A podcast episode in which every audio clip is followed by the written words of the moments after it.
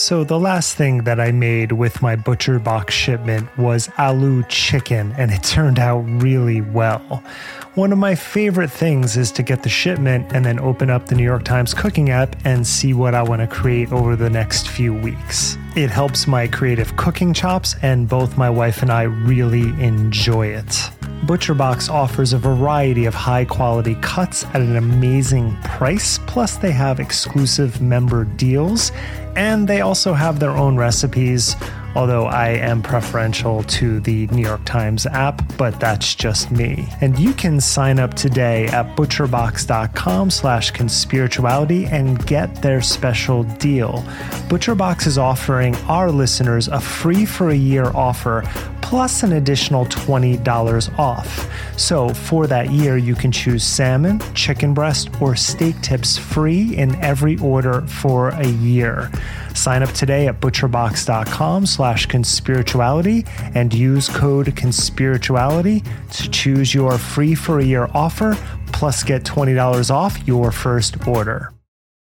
This episode is brought to you by the Jordan Harbinger Show. Do you want a new podcast to look forward to each week? One that's entertaining, informative, and packed with actionable content? Come on. Of course you do. The average podcast listener has six shows in rotation, so you're most likely not just listening to Conspirituality. And that's totally okay. I'd love to share a podcast to add to your list. The Jordan Harbinger Show is a top shelf podcast named Best of Apple in 2018, so don't just ignore my suggestion to listen to this one like you probably do with your other friends who tell you to listen to podcasts. Jordan dives into the minds of fascinating people, from athletes to scientists, political activists, mobsters, even hostage negotiators. And Harbinger has an undeniable talent for getting his guests to share never before heard stories and thought provoking insights. Without fail, he pulls out tactical bits of wisdom in each episode, all with the noble cause to make you more informed, a critical thinker, and to better operate in today's world. I was on his show. In preparation, I listened to a bunch of episodes. He's just really good at what he does. Like episode 880 features Ian Bremmer, you know, the top notch political scientist, and the topic is dealing with a world in disarray. But then you have episodes like his skeptical Sunday format. Episode 882 looked at homeopathy, but he has other episodes on Ayurveda and also the popular pseudoscience of analyzing body language. There isn't a better podcast to listen to casually or seriously to expand your worldview. He's also got a strangely relatable weekly segment called Feedback Friday, where Jordan covers advice on everything from escaping a cult or a psycho family situation to relationships and networking, and even to asking for a raise. So, point blank, Jordan Harbinger is smart, funny, he's easy to listen to, You'll be pressed to find an episode without excellent conversation, a few laughs, and even actionable advice that you can directly use to improve your life. You can't go wrong with adding the Jordan Harbinger show to your rotation. It's incredibly interesting. There's never a dull show. Search for the Jordan Harbinger show. That's H A R B as in boy, I, N as in Nancy, G E R on Apple Podcasts, Spotify, or wherever you listen to podcasts.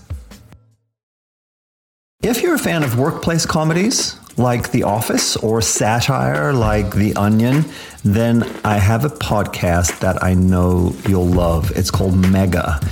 Mega is an improvised satire from the staff of a fictional megachurch. That's the premise. Each week, the hosts, Holly Laurent and Greg Hess, are joined by guests, people like Cecily Strong or Jen Hatmaker, to portray characters inside the colorful world of Twin Hills Community Church, which they describe as a mega church with a tiny family feel.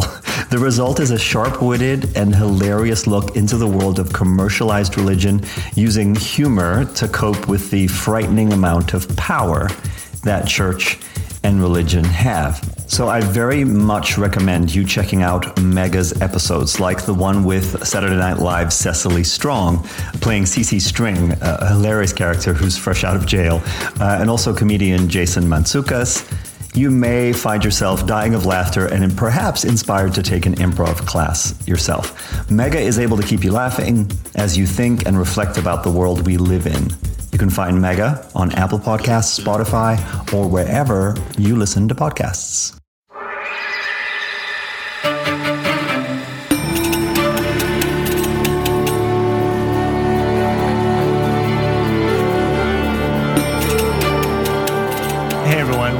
Welcome to Conspirituality. I'm Derek Beres. I'm Matthew Remski.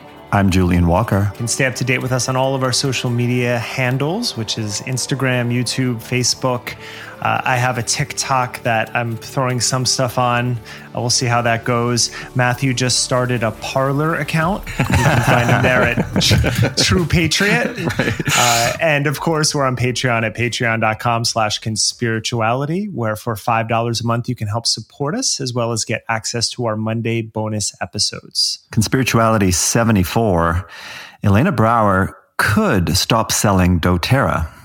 What happens when MLM sales and neoliberal life coaching collide with a yoga charisma that oozes with pseudo feminism? Where do we even begin? Exploitation, heartbreak, toxic mimicries of therapy, mentorship, political awareness, and community. In this investigative report, Matthew digs into the background of a recent article posted to Medium called Open Letter to Elena Brower.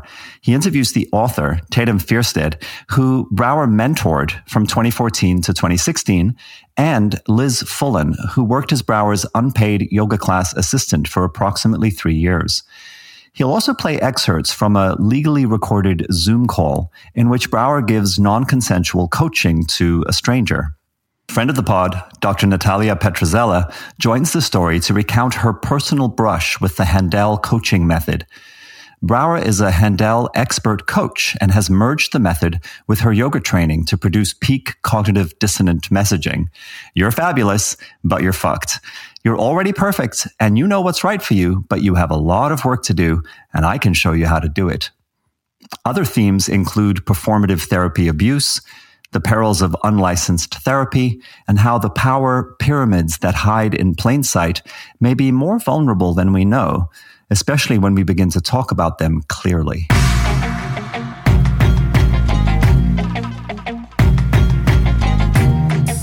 The provocation for this episode is an article that was posted to Medium on September 23rd. It's called Open Letter to Elena Brower, and it carries the subtitle content warning, spiritual and emotional abuse. So the article's in the show notes, and though I'll be summarizing the main points, I encourage you to read it for full context. Now, the open letter was written by a woman named Tatum Fjerstad. Tatum works as a licensed acupuncturist in Minnesota, and she grew up in a working class Minneapolis family that attended a fundamentalist Baptist church. She describes herself as a spiritual abuse survivor. From 2012 to 2018, she worked as a public yoga teacher and for a few years within that time was mentored by Elena Brower, a yoga celebrity and now presidential diamond seller, now double category. I'll explain what that means in the report for the doTERRA multi level marketing essential oils company. For listeners who don't know Elena Brower, You'll get to know a little about her in this report, but for now, perhaps you'll know the phrase from musical theater, uh, triple threat. This would be the stage star who can sing, dance, and act. Brower is a women's wellness triple threat. An extremely charismatic yoga teacher with ravishing fashion and design chops, and also killer business instincts. Tatum's open letter describes years of hard to categorize stuff in her relationship with Brower. She doesn't describe anything illegal, although, when we're talking about uncontracted labor and multi level marketing schemes, as we will be, we can be in a gray zone. Mainly, Tatum paints the picture of a time in her life in which she was vulnerable to the economic and psychological power of a women's leader who blended yoga and life coaching into her sprouting essential oil downline. So, this is a story of blurred and manipulated boundaries between work, something that looks like therapy but isn't, and something that at times looked like friendship, except that they were never on equal footing. It's also a story of time and energy and creativity lost or siphoned away by a cruel gig work economy so that it can be hoarded by those at the top. Reading through it and then researching this episode made me think of all of the millennial women I have known who have gotten sidetracked by the facade of respectability in the yoga and wellness world a facade that concealed a rat race of low paid and high performance work. Some of them spent years trying to build media brands and retail networks, often for other people, when they might have preferred to be in school or be working their way into a more stable profession. Increasingly, it's also looking like a story about a bubble that is bursting, economically and morally. I've organized this report into five chapters with clips from three on record interviews and data from several sources on background. I'll kick things off with a prologue in which I tell about my personal brush with what I'm going to call the Brower effect. I've never met Brower in person, but she did help to upend a part of my working life here in Toronto. So the first chapter is you used me as a prop. This is a line straight out of Tatum's essay. Uh, and in it, I'll look at Fjerstad's description of a moment in her relationship with Brower that encapsulates something that I'll call performative therapy abuse, something that has a long history in the yoga world. The second chapter is called The Oils Coach.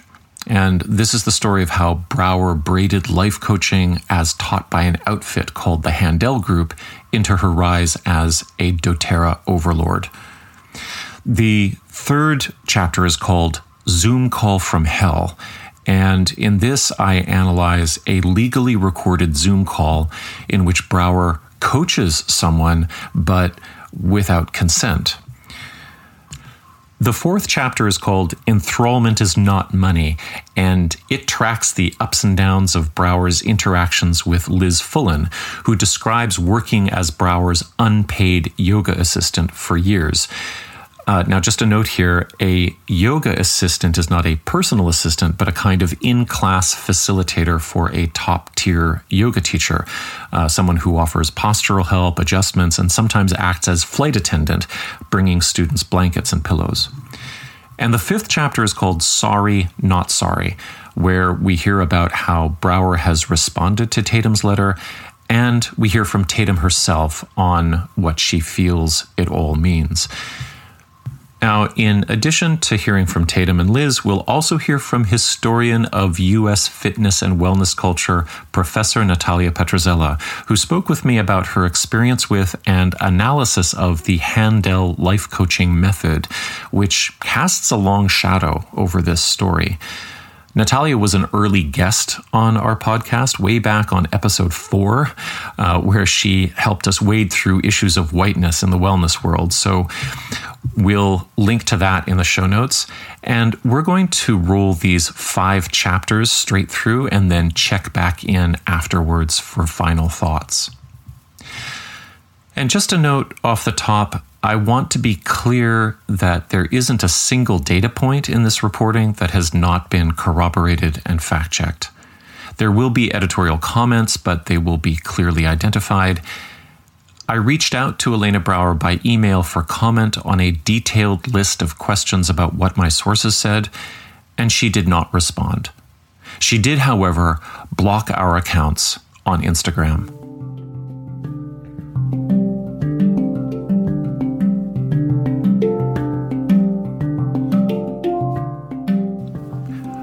Prologue The Brower Effect. From 2012 to 2017, I worked as a yoga teacher and trainer at a swanky downtown Toronto yoga studio. It was a posh neighborhood. There was high end retail space on the first floor, a full schedule of interesting and pricey classes in the two upstairs studios, and the warm and altruistic owners hosted a reputable teacher training program. At some point in early 2016, or perhaps before, the owners of this studio met Elena Brower, a New York yoga celebrity with an international following. Brower had also been building a multi level marketing fiefdom on the doTERRA essential oils platform since 2013. Now, I don't know where or how that first meeting happened. Perhaps the owners traveled to a yoga conference or to Brower's studio in Soho, because for a while it was a thing for ambitious Canadian yoga studio owners to travel to New York, Los Angeles, or San Francisco on business reconnaissance to see how the big hitters in the industry were swinging. However, they met, before long, the studio owners had been sucked into Brower's doTERRA sales funnel. And Brower herself came to the studio that April for a series of workshops, one of which was focused on recruiting yet more doTERRA customers and sellers. Not long after that, I arrived for work one afternoon to see that a large chunk of the retail space had been converted to display oils and stacks of Brower's books and journals. And when I went to the bathroom downstairs, I noticed that some of the treatment rooms were shuttered. There had been several with resident massage therapists and other body workers. I opened one door to find the treatment room converted into storage for doTERRA overstock. By that summer, the owners seemed to be talking and posting about essential oils all the time messages recruiting staff members for adventures into oil land constituted a large chunk of the internal communications. The language was vague but urgent. Everyone had to find their life purpose. Everyone had to be empowered with better household cleaning choices. Everyone needed inner transformation and financial freedom. Many of the younger staffers were enlisted, and prospective students in training programs were invited to doTERRA soirees. I found it odd that everyone was trying to sell little bottles of oil to each other. I couldn't figure out how it was working. Of course, it wasn't. I didn't know much about MLMs at that point, but I think that even if I had, I would never have guessed that a robust business like this could be ensnared in something so corrupt. But that's one of the things these companies do so well. The image management is so top notch that it can goad even a well organized and successful downtown yoga studio into becoming a pump and dump essential oil clearinghouse. But the other thing I had no real idea of at that time was what it might have felt like on the inside of a Brower type machine where yoga, life coaching, and MLM sales could lead to extremely toxic dynamics, hidden by a pseudo feminism that pretends to uplift women while actually spiritualizing the worst aspects of predatory capitalism.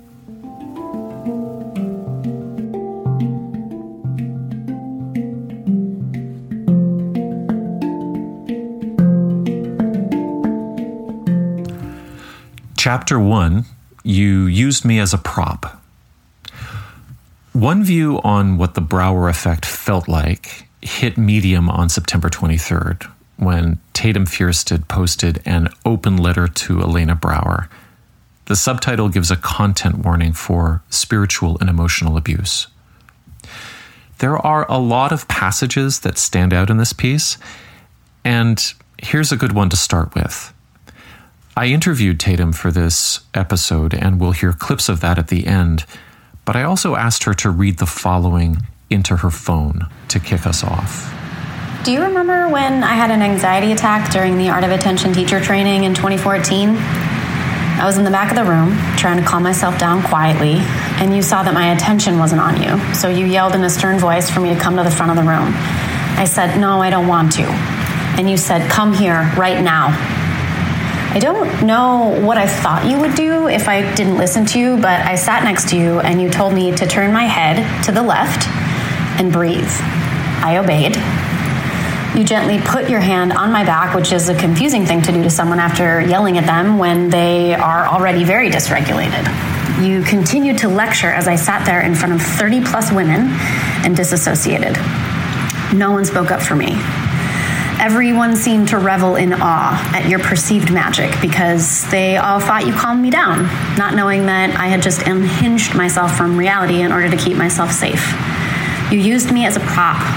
You didn't ask me what I needed. You assumed to know, and you were wrong. But it didn't matter because you were perceived in a way you wanted to be, and that seems to be more important to you than the harm you caused. Okay, so backing up for a bit, the Art of Attention training was a 100 hour yoga training program that Brower ran only once in her Soho studio from 2013 to 2014. Now, Brower's studio was called Vira Yoga, and she opened it in 2002 and it remained open until the end of that same training in 2014. Art of Attention was the name of Brower's best selling book at the time. And I'll describe that in chapter four because the book was the first personal point of connection between Brower and Liz Fullen, who would eventually become Brower's uncontracted assistant. The book was essentially a print version of five online classes she recorded for the online platform called YogaGlo, which helped propel her global visibility. Because this is also a story about very smart cross platform branding. I'm starting with Tatum's description of that moment from 2014 because it really encapsulates the whole vibe of this story, which is about a lot more than Brower. Here's the workflow of that scene a charismatic leader is commanding attention. They sense that someone is vulnerable. There is an opportunity to use that person as an example of the mystical power of their content. They perform their therapeutic magic on the vulnerable person while keeping the spotlight focused on themselves there's a bullying quality to the quote unquote therapy. They have no idea whether they have helped in the way it is claimed. They never check in or follow up. The performance of helping isn't about helping, it's about the charismatic's image management.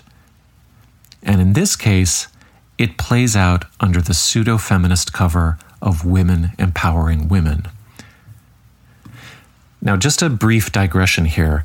Last week, I posted this workflow to our Instagram feed through a series of tweets. I didn't give any episode context. The comment section blew up with verification because it turns out that this performative therapy abuse, as I suspected, is pretty common in the self help and wellness world. Commenters referenced Tony Robbins, EST, later the Landmark Forum, Byron Katie, Teal Swan, Scientology. You know, we just did a whole episode on John of God, who literally assaulted people publicly under the guise of spiritual healing. But commenters also mentioned some cultural forms I'm not familiar with, but make a lot of sense. Somebody was talking about fundamentalist Christian altar calls where vulnerable people are hauled up to the altar to be healed. Or this one was interesting people in pastoral care training where this same kind of performative therapy abuse takes place. So, what Tatum describes is a definite thing, and I hope that over time we all come to identify it more clearly. And wearing my cult research hat for a moment, I can also say that the basic confessional power structure in which the group member has their vulnerabilities highlighted is a classic power grab. You get the member to bear themselves publicly so that they rely on the leader's grace, but also on the group's pity in order to eke out some feeling of acceptance. And in the most extreme cases, the confessional posture becomes actual confessional material that the leader then uses against the member, as in Keith Raniere keeping and collecting collateral on his members. Okay, lawyers, I am not stating or implying in any way that Brower is a cult leader. Rather, as I often do on this podcast, I'm suggesting that cult research has broad applications. So, Performative therapy abuse is a thing. I'm most familiar with it in the yoga world, which is Brower's context. Choosing a vulnerable mark is totally standard. I've been in classes in the Baron Baptiste method where it's happened, where the teacher has stood over a vulnerable student who just wants to hide and shouts, the only way out is through, meaning, you know, suck it up, buttercup, or, you know, you have to get through your difficulties and we're going to watch you do it. I've been personally made an example of in Iyengar classes, with everyone gathering around to watch me overcome some defect in my posture under the guidance of the teacher. And that's in Brower's yoga zone, but it's also in her quote unquote lineage. Because if we back up two generations of celebrity yoga teachers in her upline, we'll see that this scene is a kind of psychosocial set piece that just repeats over and over again. And the history behind it is that Brower would not have been a prominent yoga teacher if it hadn't been for her central role in a yoga school called Anusara, run by a guy named John Friend. And John Friend, for his part, would not have been anyone as a yoga teacher if he hadn't studied with, but also claimed authority from BKS Iyengar, who was one of the patriarch evangelists of the modern postural yoga movement. Now, I've done a lot of coverage on Iyengar previously on this podcast. There's a bonus episode that's actually free to the public. It's called Yoga Teachers Are Not Doctors and Doctors Are Not Priests. So that will be uh, linked to in the notes for you. But the short story is that Mr. Iyengar was an outrageously charismatic figure with zero formal education who invented an entire approach to physical culture based upon postural correction often meted out through physical assaults disguised as quote unquote adjustments that he and, more importantly, his students associated with physical and even spiritual healing. Now, to give you a sense of not only how this performative therapy abuse works, but how normalized it is in the yoga world, I've got a clip here from Iyengar's prodigal son slash protege, Manos. He's describing the first time he watched Iyengar teach in Berkeley, California in the early 1970s. This clip comes from 2016, which is about two years after Iyengar died at the age of 96. And the event is a memorial slash retrospective. Content warning physical assault described as healing. I was unable to get into his workshop when he was teaching here in Berkeley. Oh my God. And, and they gave me an observer spot so I could see, which in some ways I felt I was cheated because I couldn't get in. Other ways, I had a bird's eye view that almost no one else got. So I could sit behind him on the stage and look out at the, what he was looking at. First pose, Tadasana, people standing there. Second pose, Utthita Trikonasana, jump your feet apart. There's a woman almost dead center, maybe 10 feet in front of him. She got one arm down and one arm up, just like this. He said, I told you all, bring your arms out to the side. She says, uh, frozen shoulder. He comes down off the stage, goes down, grabs her, holds one hand on her shoulder, grabs her hand, goes like this. You hear this blood curdling scream. her knees start to go out. He grabs her by her ribs, puts her up like this. He says, Now, keep your arm there. Every pose, he comes down off the stage and adjusts this woman. Every time, it's a little bit less of a scream. By the end of the class, she's got her arms straight up in the air like this. I watched him cure a frozen shoulder that had been there for more than two years mm-hmm. in a few hours. And the way that he, it wasn't charisma, because that's the easy word that we spit at each other. But his command of the subject, his belief in the subject, his, his ability to inspire others into this was breathtaking Yeah. and beyond belief. The first thing we should note about Manouso Manos, this guy telling this shaggy dog miracle story, is that he's a serial sex abuser. His own professional guild has tossed him out after an independent investigation found that he sexually abused students for years. He's never been charged. But this was known about since the early 1990s. Now, is this relevant? What does Manos's personal behavior have to do with this story? A lot, actually, because even if you were partial to believing what a sex abuser had to say about his hero, it might give you pause when you find out that Manos owed his entire career to Iyengar, and not just because he was a zealous student who imitated his master's dominance, but because Iyengar forgave him for committing sexual abuse back in the 1990s and gave him his job and status back when he had been turfed out of the San Francisco Iyengar Center.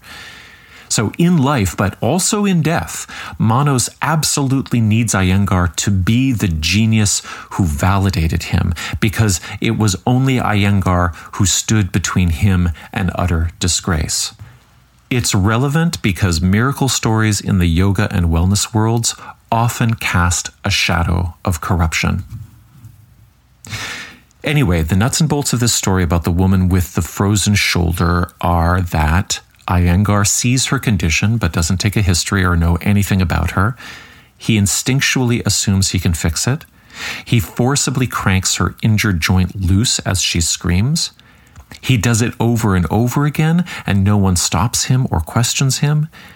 And Manos claims that her ability to raise her arms by the end of the grueling class is a cure, but he doesn't describe following up with her to see, for instance, whether her shoulder remained mobile later the miracle is just taken as given by the audience. And in the retelling of the story on a stage in San Francisco, people titter with excitement.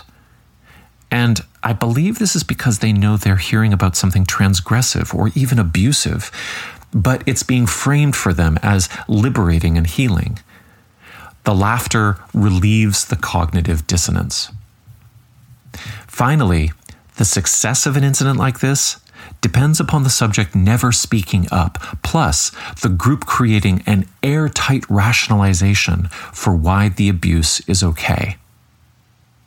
All right, moving on to the next generation. John Friend, a Texas based financial analyst who studied with Iyengar in the early 1990s Friend is an enormous topic, and a lot of ink has been spilled on him, and so you'll have links. What I'll stick to for now is relaying what I gathered from the anecdotes of friends and colleagues who studied with Friend and tried to climb his corporate yoga ladder. John Friend was famous for teaching hundreds of people at a time, sometimes as many as 600 people would gather at events that lasted for days. Now, Iyengar himself was the original master of this kind of convention hall sized class, but Friend took it more in a raw, raw direction into what we might call arena yoga. He created a party atmosphere. He used a lot of spiritually aspirational language, and he was endlessly encouraging, or at least seemed to be. And I say seemed to be because as I heard the stories, there was always an element of coercion involved that echoed the way in which Iyengar manipulated vulnerable people, but also predicted the way that Brower used Tatum, quote, as a prop, unquote, as she wrote. Now, in these large scale events, often residential in some fabulous retreat locale where it's hard to raise objections and even harder to leave and you've spent a ton of money and so the sunken costs are really high. Friend would commonly single out someone who is in a vulnerable state, someone with an injury, somebody in the midst of a divorce, somebody feeling nauseous from chemotherapy, and he'd ask them to come up to the dais and be the model for some kind of difficult posture so that they could embody what he called their optimal blueprint even under stress. And everyone could tell that the person was reluctant, but perversely, this was like blood in the water. They would cheer their encouragement, and it was really hard for the person to decline or to, to show their reluctance. So there they would be, heartsick or on the verge of vomiting, arching up into some crazy backbend while everyone clapped and hooted about their bravery, which was really compliance. So the vulnerable person was being used to prove the effectiveness of the content, and it really didn't matter what they felt about it so long as they could will themselves to do something difficult for the benefit of the teacher and the group. So Friend was lauded for his brilliance, and people would come back from those events to Toronto calling him a miracle worker, and his group touted itself as offering the most intelligent and spiritually informed yoga on the market. Now, performative therapy abuse is complicated because sometimes the subject will later go on to say that the confrontation did good things for them. But if you scratch the surface of those stories, you'll often find that they're told by people invested in the miraculous powers of the charismatic in question, people who went on to benefit from being a top student or whatever. In fact, in that same public event with Manouso Manos that I just played the clip from, another senior Iyengar teacher, Patricia Walden, who is like globally adored within the yoga world, gives her own tribute to the old man, describing how Iyengar used to kick her in the spine while she was in headstand for God knows what reason. And she glows as she describes this as a sublime learning experience. Point being, Brower is not the innovator of performative therapy abuse, which manages to both stigmatize and co opt vulnerability at the same time. But in Brower's take, we see a more formal, organized, and corporatized direction as it mixes with something a little bit more bourgeois. Because the program that Tatum Fjerstad is describing wasn't just a yoga training. This was also a proving ground for something fairly new that Brower was involved in life coaching. And that coaching, via an organization called the Handel Group, in some ways laundered these old showman bully techniques and gave them a quote, female lifestyle empowerment brand, unquote, pastel ishness. I'm borrowing a phrase now from the brilliant feminist critic Kelly Diels. That laundering served an important function as Brower differentiated herself from John Friend's Anusara. Now, why did she distance herself? Because in 2012, Friend torched his company by acting like a parasitic slumlord. He started claiming IP rights over whatever his top students produced and were trying to monetize, while putting himself at the center of a pot soaked sex coven. He was never accused of assault or anything illegal, but his feel good, rather than thou brand would never recover. He has tried to make a few comebacks mm, just the other day as an anti vax advocate on Facebook. So Go figure. In 2012, that spring of Anusara discontent, Brower published a kind of mea culpa to Huffington Post about her erstwhile tenure in Friends Scam. It's a meandering article that says a lot of things. She knew what Friend was up to, but she was all for forgiveness now.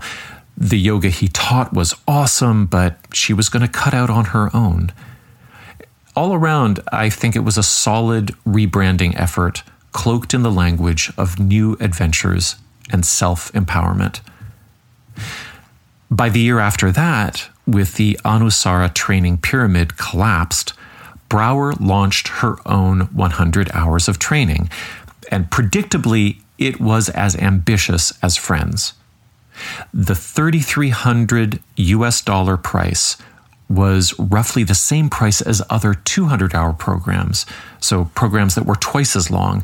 And according to the welcome letter Brower sent out in July of 2013, the curriculum featured fabulous guest teachers and rich promises. Quote, Together, we'll study language, listening, philosophy, structure, anatomy for structural integrity, adjustments, Kundalini yoga, Hatha yoga, Vinyasa yoga, Yin yoga, pranayama, and the chakra system, the heart of our practices.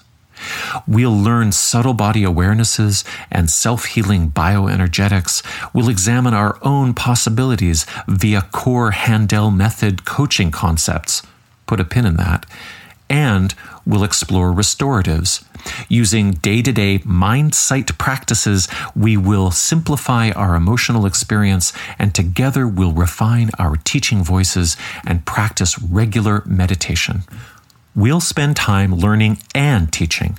We'll be making two ongoing art projects and we'll take away an abundance of inspiration with which to work for years to come.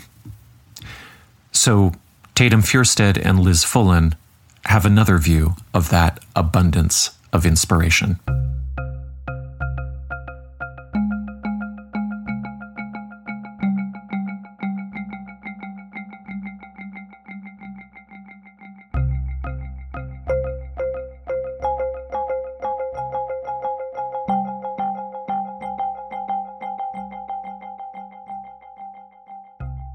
Chapter 2 The Oils Coach. What Brower did not include in the program copy was that the art of attention training would also be soaking in essential oils. According to LinkedIn, Brower started from ground zero in the doTERRA MLM in May of 2013, which is just two months before sending out her welcome to the training email. Tatum and other sources recall that Brower encouraged program participants to get into the doTERRA swing, and this makes a lot of sense because Brower was ideally positioned to join the vanishingly small percentage of MLM salespeople who don't actually lose money. She already had a substantial yoga student network to whom the wellness pitch of essential oil usage would be right on brand. And I remember that around the same time, yoga teachers, always younger women, started offering yoga with oils classes or yoga and aromatherapy, in which they'd be diffusing and offering oily temple massages to people in corpse pose. So this was a rising wave, and Brower was just there to surf it. And she was so good at doTERRA sales that she went from ground zero to double presidential diamond level. Okay, so this is a little complicated. Uh, presidential diamond is likely over 1 million in gross sales but the double part indicates that the company has allowed her to start a second account and downline. And she's accomplished this in only five years or so. So this is really fast, but how fast is it? I spoke with a former gold level distributor. This would be somebody who had been making a modest $60,000 in gross sales, so but still in the top top percentiles. Uh, and this is a person who got out of doTERRA when they realized what it actually was. They have asked to remain anonymous for fear of retribution. They characterized the speed of Brower's rise as, quote, astonishing, unquote. By November of 2019, Brower was on the cover of doTERRA Essential Leadership magazine.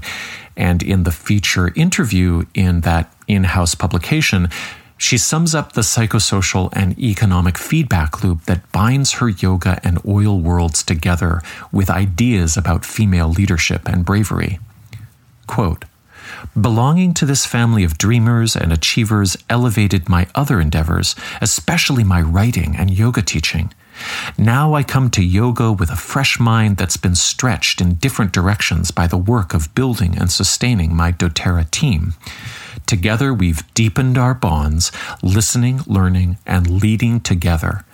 The expanding bravery I see around me every time we meet as a team is beautiful to witness. Unquote. All right, so how big is the team?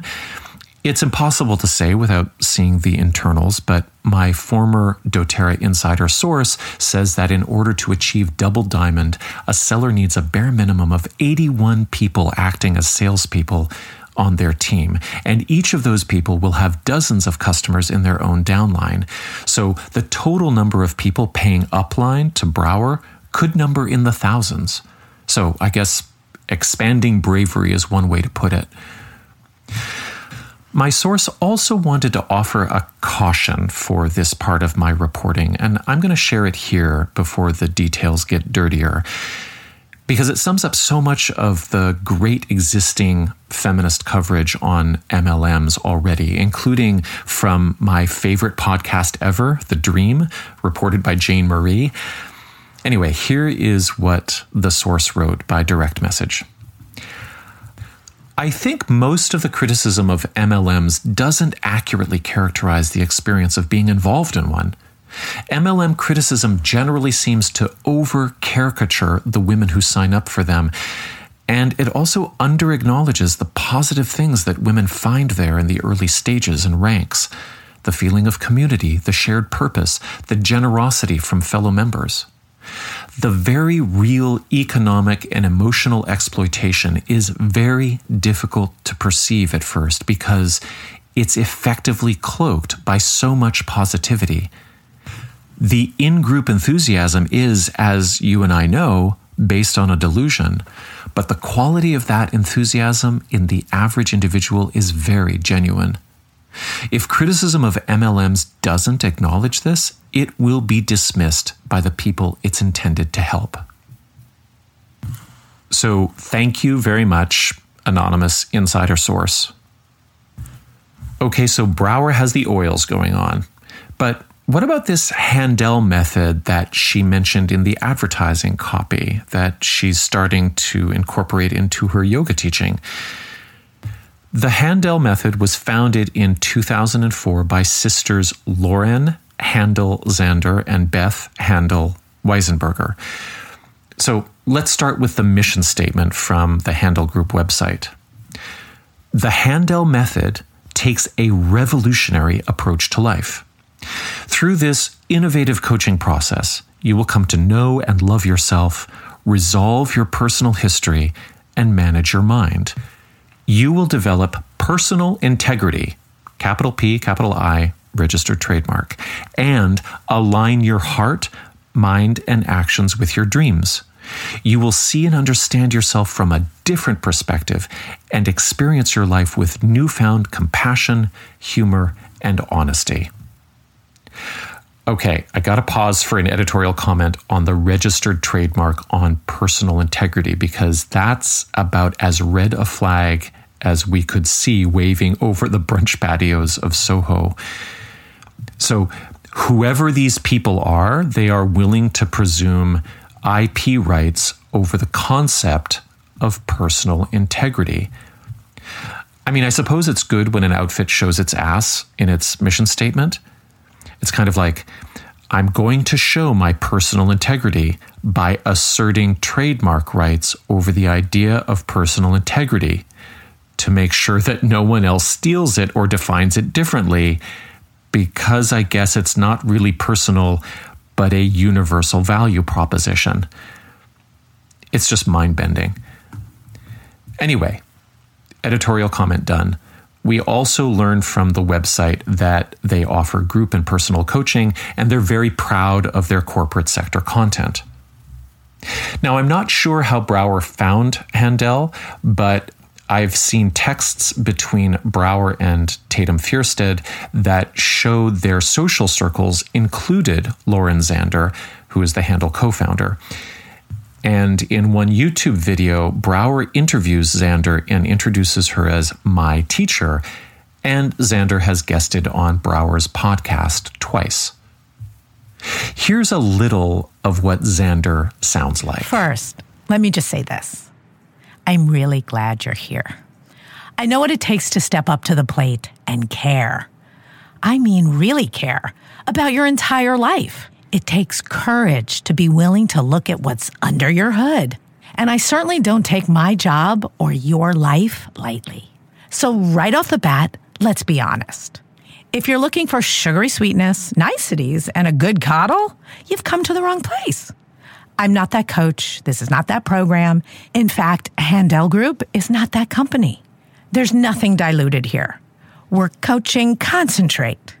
We pull no punches, we walk our talk, we fight, champion, and cheer loudly for your dreams, possibly more than you do at this moment.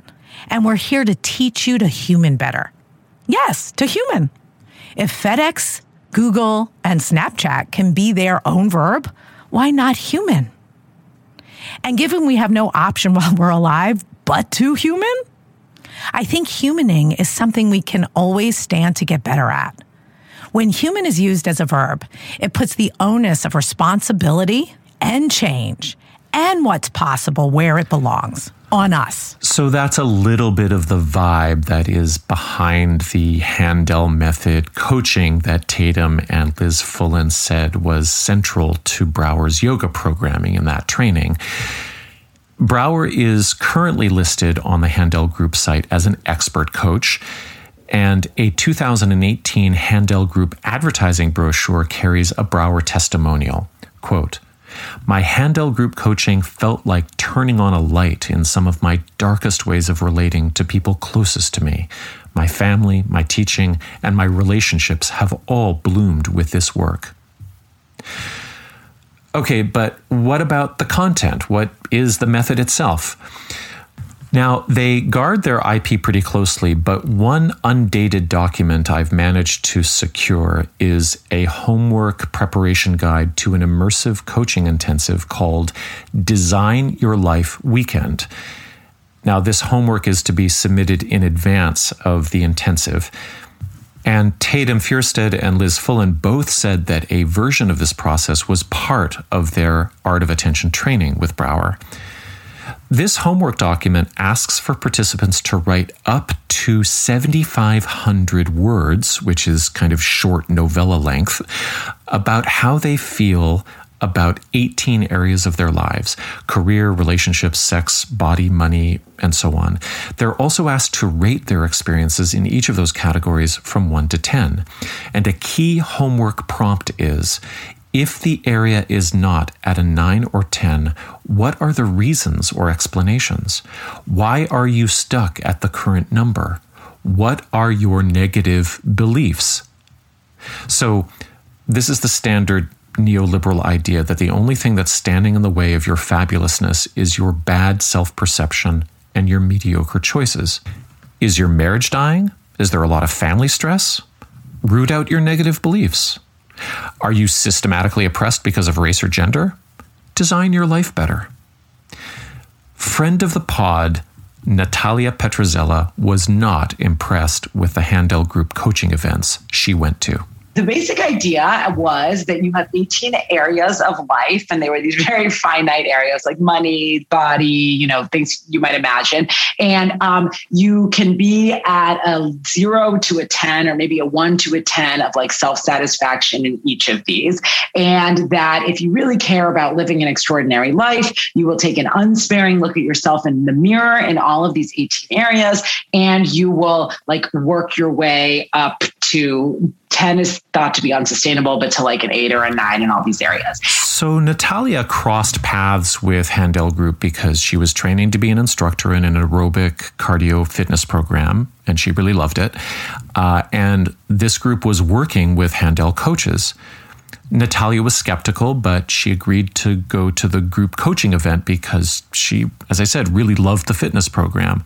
But the events did not go well. My experience of the coaching was that, like, one, it was just so simplistic. Two, it was very bullying. So they had all these words that they would use. Like, I would say, I actually, you know, it's just a, an example. Like, I actually feel sort of okay with like the love part of my life, something like that. I don't even know if that conversation happened. And they'd be like, oh, you're just chicken to face what's really going on. Like you were always a chicken, you were a liar, you were a baby. Um, like they had all, it was almost like they were like selling the fact that they weren't going to wrap up their estimation of you in this like gauzy, feel good, like sugar coated language. And if you were really ready to quote unquote do the work, you too would realize you were truly a chicken and a thief and a liar and all that.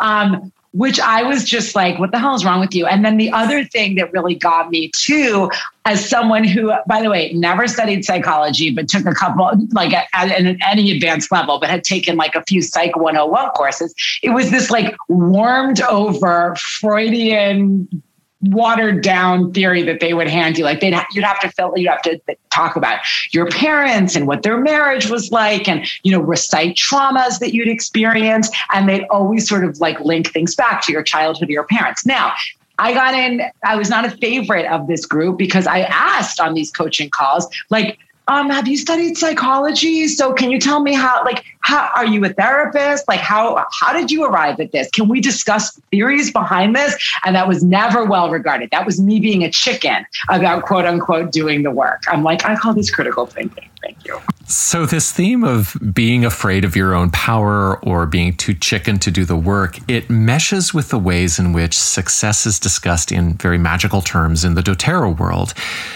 In that Essential Leadership magazine interview, Brower says, quote, to reach this rank, remember, presidential diamond double thingy with likely 1 million gross per year, mostly passive income, I had to redesign my schedule to reflect new priorities. This happened slowly because I resisted the concept of my own success. We're afraid to succeed because we would have to sustain it. We're afraid to be great because others around us might feel diminished. I have to keep learning and releasing such misunderstandings. Once I shifted my mindset to overcome my own impending advancement, the team began shifting too. All in all, Natalia went to several Handel events and wrote detailed critiques of the techniques and lack of presenter credentials as email feedback. And those criticisms made their way all the way up the ladder to none other than Lauren Zander, who eventually offered to coach Natalia personally and for free, which sounds like a bit of a flex. Natalia agreed to a few sessions out of interest, but it fizzled. She just didn't need Handel coaching. They just always struck me as arrogant, as having no um, you know, like credibility for the work that they were doing as grossly, um, like cr- just crass salespeople who were constantly pitching themselves. Oh, and also, if you weren't ready to sell yourself or it's like you know, act like or, or to admit that you wanted great riches, you were just like this benighted fool, right? Like to be someone who knows what she wants is to be someone who wants to be fabulously wealthy and knows her work. So it was like this interesting, like kind of like capitalist self-help thing going on while they wanted you to sell their services too. So I don't know. I think it's profoundly screwed up. There are probably another a lot of other outfits like this out there. And um I think uh, my experience of it, I now consider almost a bit like participant observation research, I guess. So, Natalia obviously has some distance from all of this now, but at the time, she also had the fortune of having her critical thinking solidly online, and she was also starting out on what's now a great professional career and standing as a public intellectual. So when I think of anyone calling Natalia a chicken, it's just totally absurd to me. Like you just don't know who you're talking to. And as she said, she was able to make an articulate nuisance of herself on the coaching calls. But the younger and more impressionable gig working participants in Brower's yoga training weren't on as firm a footing. They hadn't been told that Handel method would be such a central part of the curriculum, with coaching type content featured on every full day.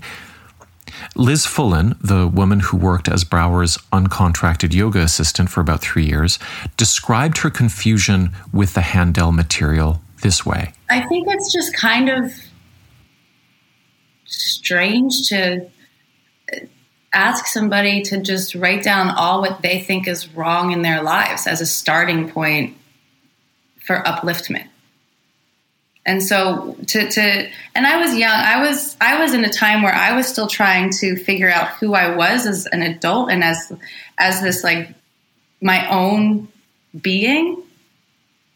And I really wasn't in a frame of mind to like figure out like in those 18 areas what I needed and where I was on a scale of 1 to 10. I was just like, okay, if I can wake up every morning and and get through the day without having a panic like back at back then if i could get through the day without having a panic attack or like shutting down that was that was a, a 10, 10 out of 10 day for me. And then all of a sudden it was like let's scrutinize every little piece of your life.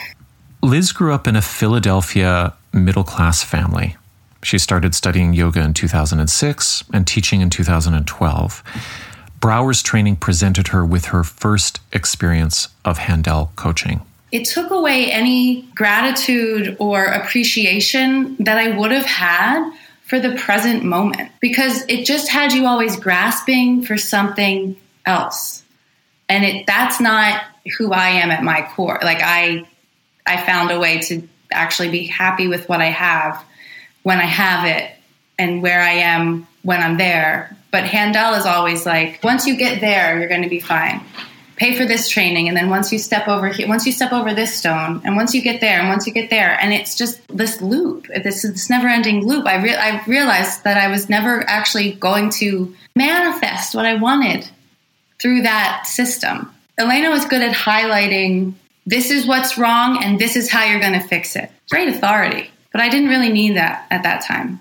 That was it. It was like put on paper everything that's wrong with your life and then just get told what to do. And most times it was like stop smoking pot and eating gluten. And you're like, yeah, but I don't think that's going to fix my familial trauma. And it's like, no, just don't eat pizza anymore.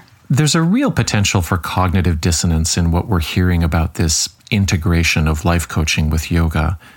Because when Liz speaks really eloquently about where she's arrived, saying, I found a way to actually be happy with what I have when I have it and where I am when I'm there. It sounds like she's a seasoned yoga practitioner who has learned the lessons of self acceptance, equanimity, and tranquility. And this is just not coherent with what she describes as the never ending aspirational seeking of life coaching. And I think this contradiction sums up so much of the worst parts of black and white commodified wellness messaging that you're fabulous, but you're also fucked.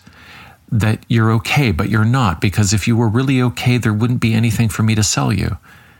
You're already perfect and you know what's right for you, but you still have a lot of work to do, and I can show you how to do it. It's a whole bunch of running to stand still.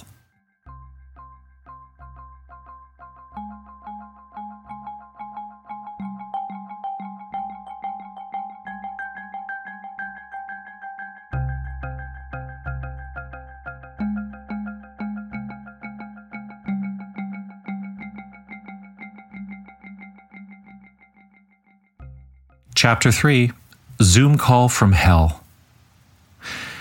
There's a line in Tatum's letter near the end that really stands out. She writes, You did your dirtiest work over the phone or in person, where no one could trace it. And it's true that no one knows what phone calls between Tatum and Brower were like, except for the two of them. But as fortune would have it, there is an audio recording of a Zoom call between Elena Brower and someone she is coaching, but without consent, which I'll explain in a moment. I have permission from that person to report on it and share clips of Brower's voice. The person wishes to remain anonymous. The recording was made legally from a single party consent territory. The context is a business meeting. Brower is the Handel coach of the business owners. The owners have asked Brower to intervene in a labor dispute between them and the person who recorded the call. I'll call them the employee. They've already set up a time for the meeting, but the employee is informed the day before by email that Brower will be on the call. The employee has never met Brower. It's clear from the opening of the call that Brower will be running the meeting as a coaching session directed at the employee. And she begins by following a script that seems designed to mediate the labor dispute. Now, the dispute involves the employee's stress around work absences due to an illness in their family. So, the call begins with Brower directing a series of stilted confessions of feelings. One boss goes first, and then the employee. But then there's a strange pivot. At the half hour mark, Brower says, You and I are very much in the same club.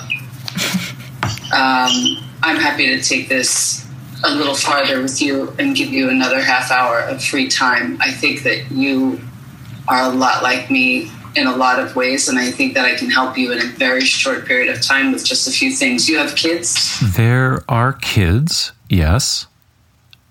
And then Brower asks bizarrely if the employee has a quote, mean temper, unquote, with those kids. And it seems she's trying to make some point about how the employee is behaving under stress in their job. Now, this whole kids thing just comes out of nowhere, and it doesn't sound like a good faith question because Brower doesn't actually ask anything about the kids. It's more like she's using the fact that they both have kids to create an identification bond between her and the employee. And as they discuss, they agree that yes, they can both have a temper when it comes to parenting, but Brower suggests that she has overcome it. And this gives her leave to launch into a rapid fire sermon about what the employee must now do. Now, I'm editing out the employee's voice and a few identifiers for privacy. Again, remember, Brower has never met this employee. This is happening over Zoom. Here's Brower. I am going to walk you through this whole thing. I expected not to like you at all. but I'm going to tell you that you're me.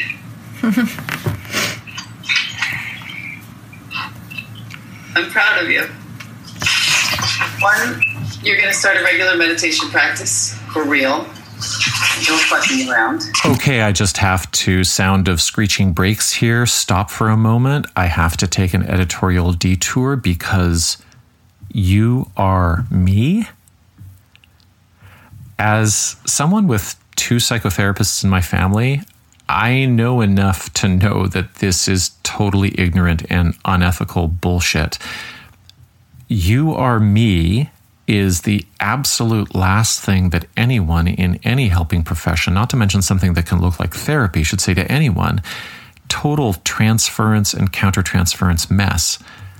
No, influencer, that person is not you you don't know anything about them. And if you're hoping to create a bond with them by using this language of communion, this is highly unethical because you are two separate people with unique histories and needs, and most importantly, unequal power in this situation where this is an employee with their job on the line. You know, when I heard this, I wondered where it came from. It sounded familiar to me, this you are me bullshit. I'm sure it shows up in all sorts of pseudotherapies, but where I'm familiar with it is from the insane book that directed the second cult that I was in. The book is called A Course in Miracles, and I've written a, just tons on this fuck shit book, and I'll link to all of that for you. Now, I don't know whether Brower was actively reading that book or just under the influence of the big Course in Miracles promoter, Gabby Bernstein, whose huge digital spiritual junkie program Brower is an affiliate for. But A Course in Miracles as a networking tool is built on the principle of people teaching each other, but in this really narcissistic way. People teaching other people as a means of achieving understanding for themselves. Now, to give a taste of how this is all reasoned out, I'm going to go right to the source here and read the opening of the section called A Manual for Teachers. This is in A Course in Miracles. It says, quote, the role of teaching and learning is actually reversed in the thinking of the world. The reversal is characteristic it seems as if the teacher and the learner are separated, the teacher giving something to the learner rather than to himself. Further, the act of teaching is regarded as a special activity in which one engages only a relatively small proportion of one's time. The Course, on the other hand, emphasizes that to teach is to learn, so that teacher and learner are the same. It also emphasizes that teaching is a constant process. It goes on every moment of the day and continues into sleeping thoughts as well. To teach is to demonstrate. there are only two thought systems, and you demonstrate that you believe one or the other is true all the time. From your demonstration, others learn, and so do you. The question is not whether you will teach, for in that there is no choice. The purpose of the course might be said to provide you with a means of choosing what you want to teach on the basis of what you want to learn. You cannot give to someone else, but only to yourself, and this you learn through teaching. Teaching is but a call to witnesses to attest to what you believe. It is a method of conversion. This is not done by words alone. Any situation must be to you a chance to teach others what you are and what they are to you. Okay, so hopefully the mind bending, boundary free, intrusive creep factor is clear from all of this. Uh, and special note here the channeler of A Course in Miracles was a New York City psychologist named Helen Schucman. So this is a person who would have been clearly educated in how fucked up this dynamic is from a therapeutic point of view part of what her channeled book does is to explicitly reject the previous 60 to 80 years of therapeutic practice and research. And that, dear listeners, is why it is so popular in the New Age crowd. It ditches the basic principles, but also the rigor and the discipline of boundary therapy. And it comes from a therapist it's like the authority of the homeopathy influencer who used to be a doctor before they freaked out. And then with this whole idea of teaching other people as a form of therapy, it gives license for any egomaniac to insinuate themselves into the lives of others under the guise of spiritual advancement. You don't have to go to school. You just have to believe in yourself and your own truthy truth. But that's enough for that rabbit hole. I asked Natalia a follow up by email about this you are me language and whether it rang a Handel bell for her. Absolutely, she wrote back in all caps. Quote, My sense of how the Handel group crowd establish authority since they hold no recognized form of expertise is by drawing on their own, quote, authentic journey, unquote, with the idea being they're just a few steps ahead of you. Enough to give them license to bully you and act superior, but close enough you could imagine being just like them one day too if you do the work and sign up for their training programs. And one thing I thought was so weird about this world is that the end goal so often morphs into training to be a life life coach yourself as opposed to just getting to a better place in whatever realm it was that brought you there in the first place. Apologies for the digression. Back to the call. Brower has just declared that the employee is going to start a regular meditation practice. No fucking around, as she says. And actually, this was a good place to pause for a moment because the employee at this point actually manages to interrupt and say, I have a regular meditation practice. But Brower seems not to hear them, so she plows on. You're going to hear some beeps in the following, which indicates where I have clipped out identifying information. I'm going to stay on top of you. You're allowed to text me every day when it's done. It is not easy being a parent. It is probably one of the hardest things ever.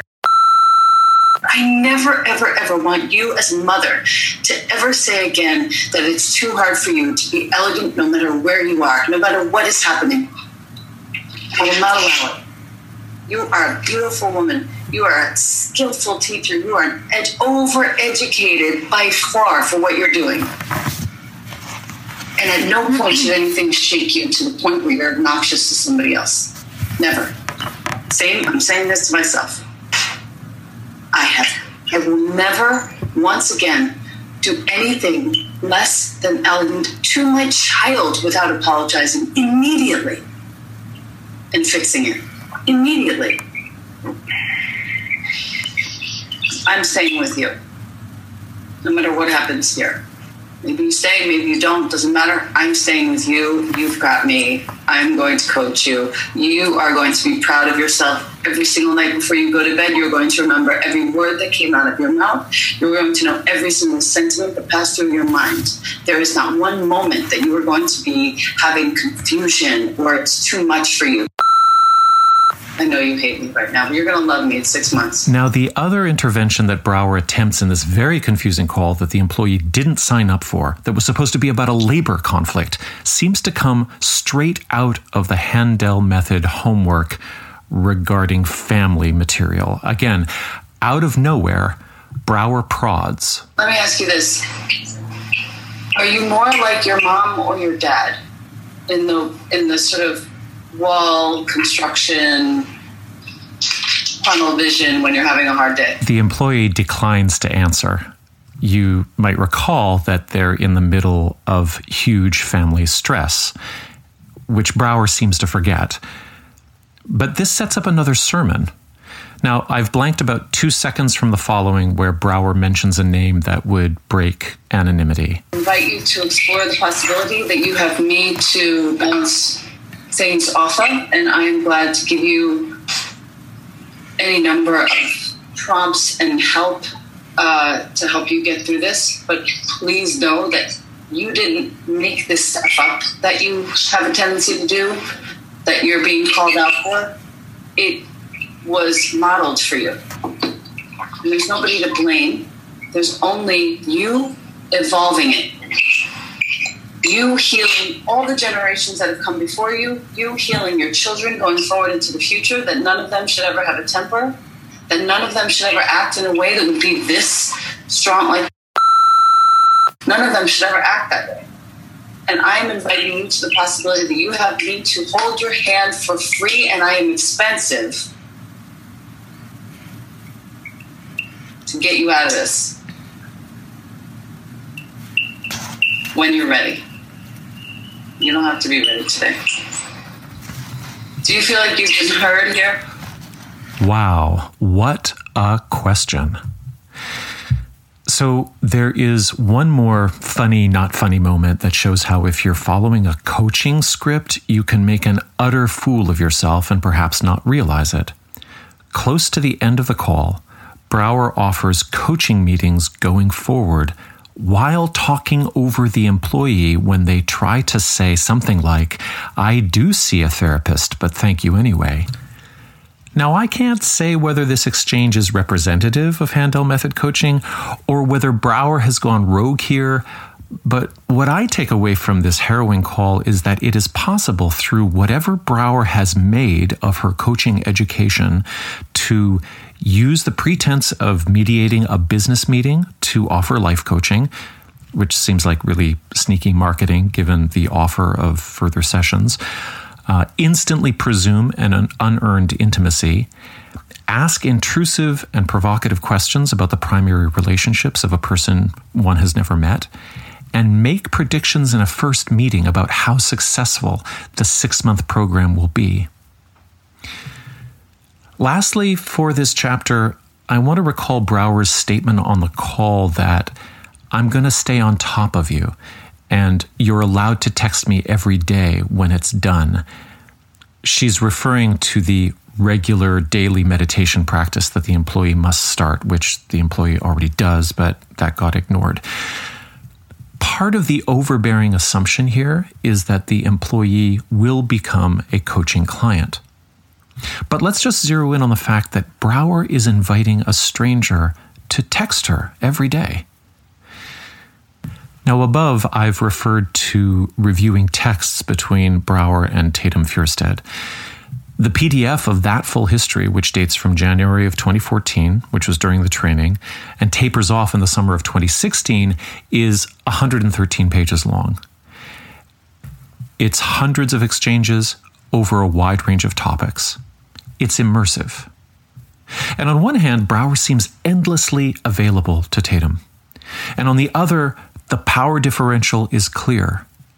Brower is quick to preach, scold, and even give health advice when Tatum has a fever, dissuading her from taking ibuprofen and recommending, of course, essential oils.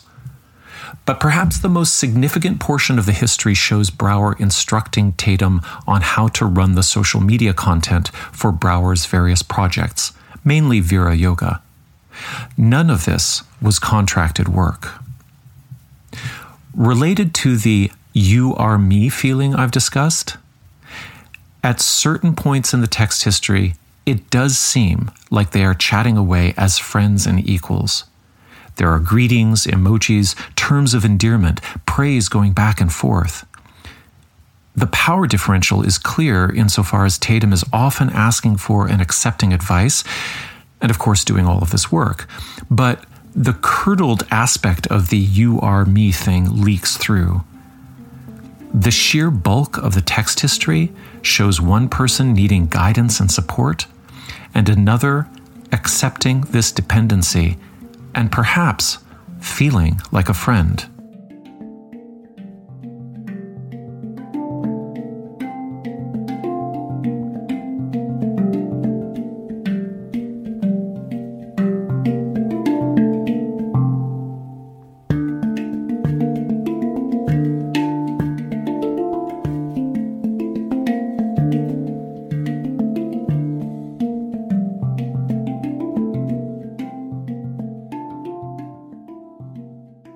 Chapter 4 Enthrallment is Not Money.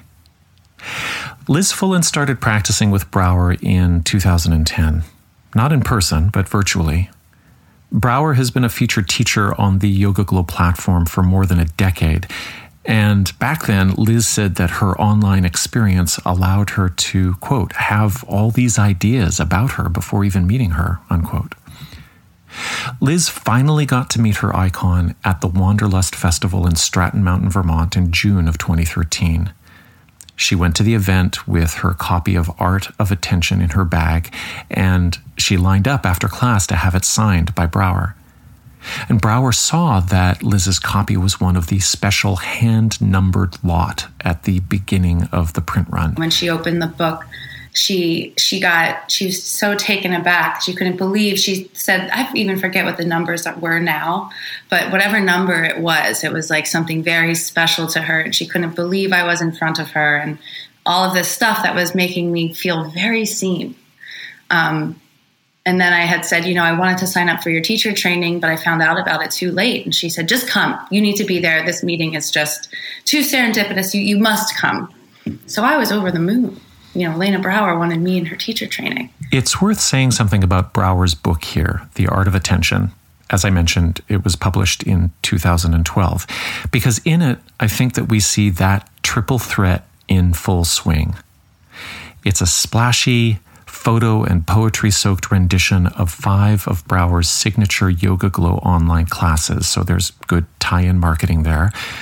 The photographers are top notch, and the chapter forewords are written by such luminaries as Gwyneth Paltrow and Gabby Bernstein, who's the aforementioned younger Marianne Williamson type whose brain has also been melted by A Course in Miracles.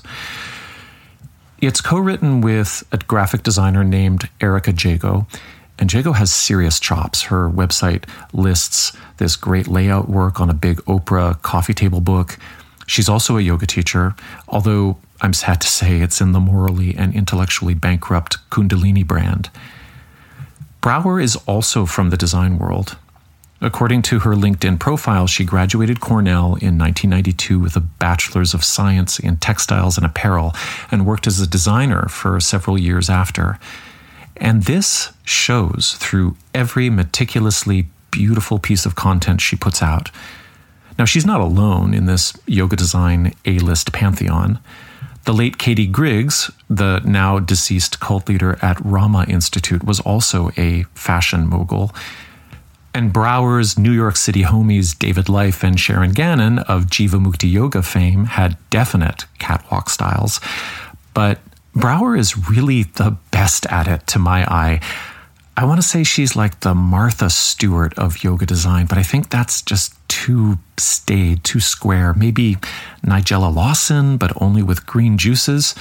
I don't know. The point is that Brower's yoga material seems like a delivery device for a total lifestyle, an aesthetic that just permeates everything, or I guess we could say, like essential oil, it diffuses. So Liz's starstruck wanderlust meeting with Brower was in June, and then she describes a whirlwind of activity to get everything together to make it to New York for the training in September. But then when she walked into Vira Yoga, she says that Brower didn't seem to have a clue who she was. After the training, Liz signed up for six weeks of Handel coaching calls. And she eventually agreed to sell doTERRA, but was never any good at it. She became an assistant in classes, giving adjustments, and Liz considered that Brower was showing her a kind of favor that would get her work in other studios, so she appreciated this. It was good for networking. But Elena never paid her through a formal contract, and Liz never asked to be paid. This went on for three years and included things like being invited to assist at a yoga retreat in Istanbul. I mean, this was a place that Liz and her partner at the time wanted to go to anyway, and so she agreed. But she spent the entire trip working while her partner took in the sights, and Liz received no compensation. Over time, Liz told me, she came to feel sour about what felt like an exploitative relationship. She described having a bad taste in her mouth about the time she had given up, about the unfairness of it. And then in 2017, it came to a head. I had gotten pregnant. We had decided to not keep the baby. I took the abortion pill, and during that, it takes days for that to like actually run through your system. And during that, this person decided that my partner at the time decided to move out of my house. So, our house together without, like, I was at work one day and I came back. So, it was a very traumatic kind of abandonment thing. Talk about being triggered and abandoned. Um, and I walked into the house and I sat down and I started crying. And even though I had had that bad taste in my mouth and I was starting to realize, like, this is, you need to get out of this, she was still one of my first calls. She was still the person I looked to to tell me what to do. I didn't have anybody else to tell me what to do at that moment. And in that moment, I needed somebody to tell me what to do because I felt like I was dying. I felt like everything was crumbling around me, that I was absolutely nothing, that like I was never bouncing back from this. In that moment in my mind, I was done. Liz Fullen was just done for. And so I called Elena. She's, at first, it was all this stuff about, oh, well, he just he wasn't he's not your king. Don't worry about it. He's not your king. Talked a lot about like finding your king. It's not your king. Your king will come. Like this is just a lesson. A lot of stuff was said. I was i was very I, I was very ungrounded at the time when i was speaking with her. The conversation ended with her figuring out a way to tell me that if I'm going to keep this apartment that I was planning on sharing the rent with this person, you know, if I'm going to keep this apartment, it's really time for me to take my business seriously. How long was the phone call? Like, how long did it take to get from your tears and I imagine explaining the bare bones of what had happened to the sales pitch? Probably five minutes.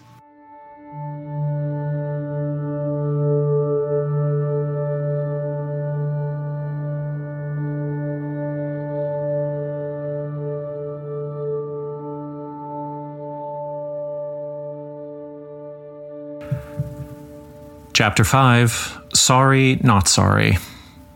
So, there are several options for the influencer who gets criticized for their behavior and doesn't do that rare thing of saying, Wow, you've really shown me something I have to work on. I'm going to shut up for a while and reconsider things. The options are, I think, in ascending order of complexity and lucrativeness. These are kind of like MLM rankings. Uh, number one is the plain old wellness advocate who just ignores it. Number two, maybe gold level. Uh, acknowledge but deflect and minimize. Uh, number three is presidential level, which is acknowledge, minimize, offer a generalized apology that makes a virtue of humility but doesn't actually address the content, but then fold the whole episode into your enlightened brand as an example of your integrity and authenticity. And then number four is like double diamond, Queen Victoria's crown stolen from India level. Uh, have a responding elegantly to cancellation workshop ready for online booking within a week. The day after Tatum posted her open letter, Brower took to Instagram with two posts that hit that number three presidential zone. The first one was a may I slash you be at ease handwritten card with this caption. Yesterday I got word that there was negativity being tossed around about me in the ethers, which happens a few times a year. Projections are real. So I took the day to quietly do my errands, chauffeur my kid, clean my home, cook, and reflect. The folks sharing the negativity aren't new. They come around every few months to sling barbs, so I'm used to it. Their complaints are mostly that I sold out. I started working for other companies and doing things other than yoga so I could make money to raise my child. I can understand that might be disturbing or scary. It was for me at the beginning, but eventually I learned that selling stellar products that help people thrive can be a big, proud part of my work. I love my extended family of colleagues across the globe, and I'm grateful for the growth we experience together. When I set out to teach yoga, it was about creating freedom in body and mind.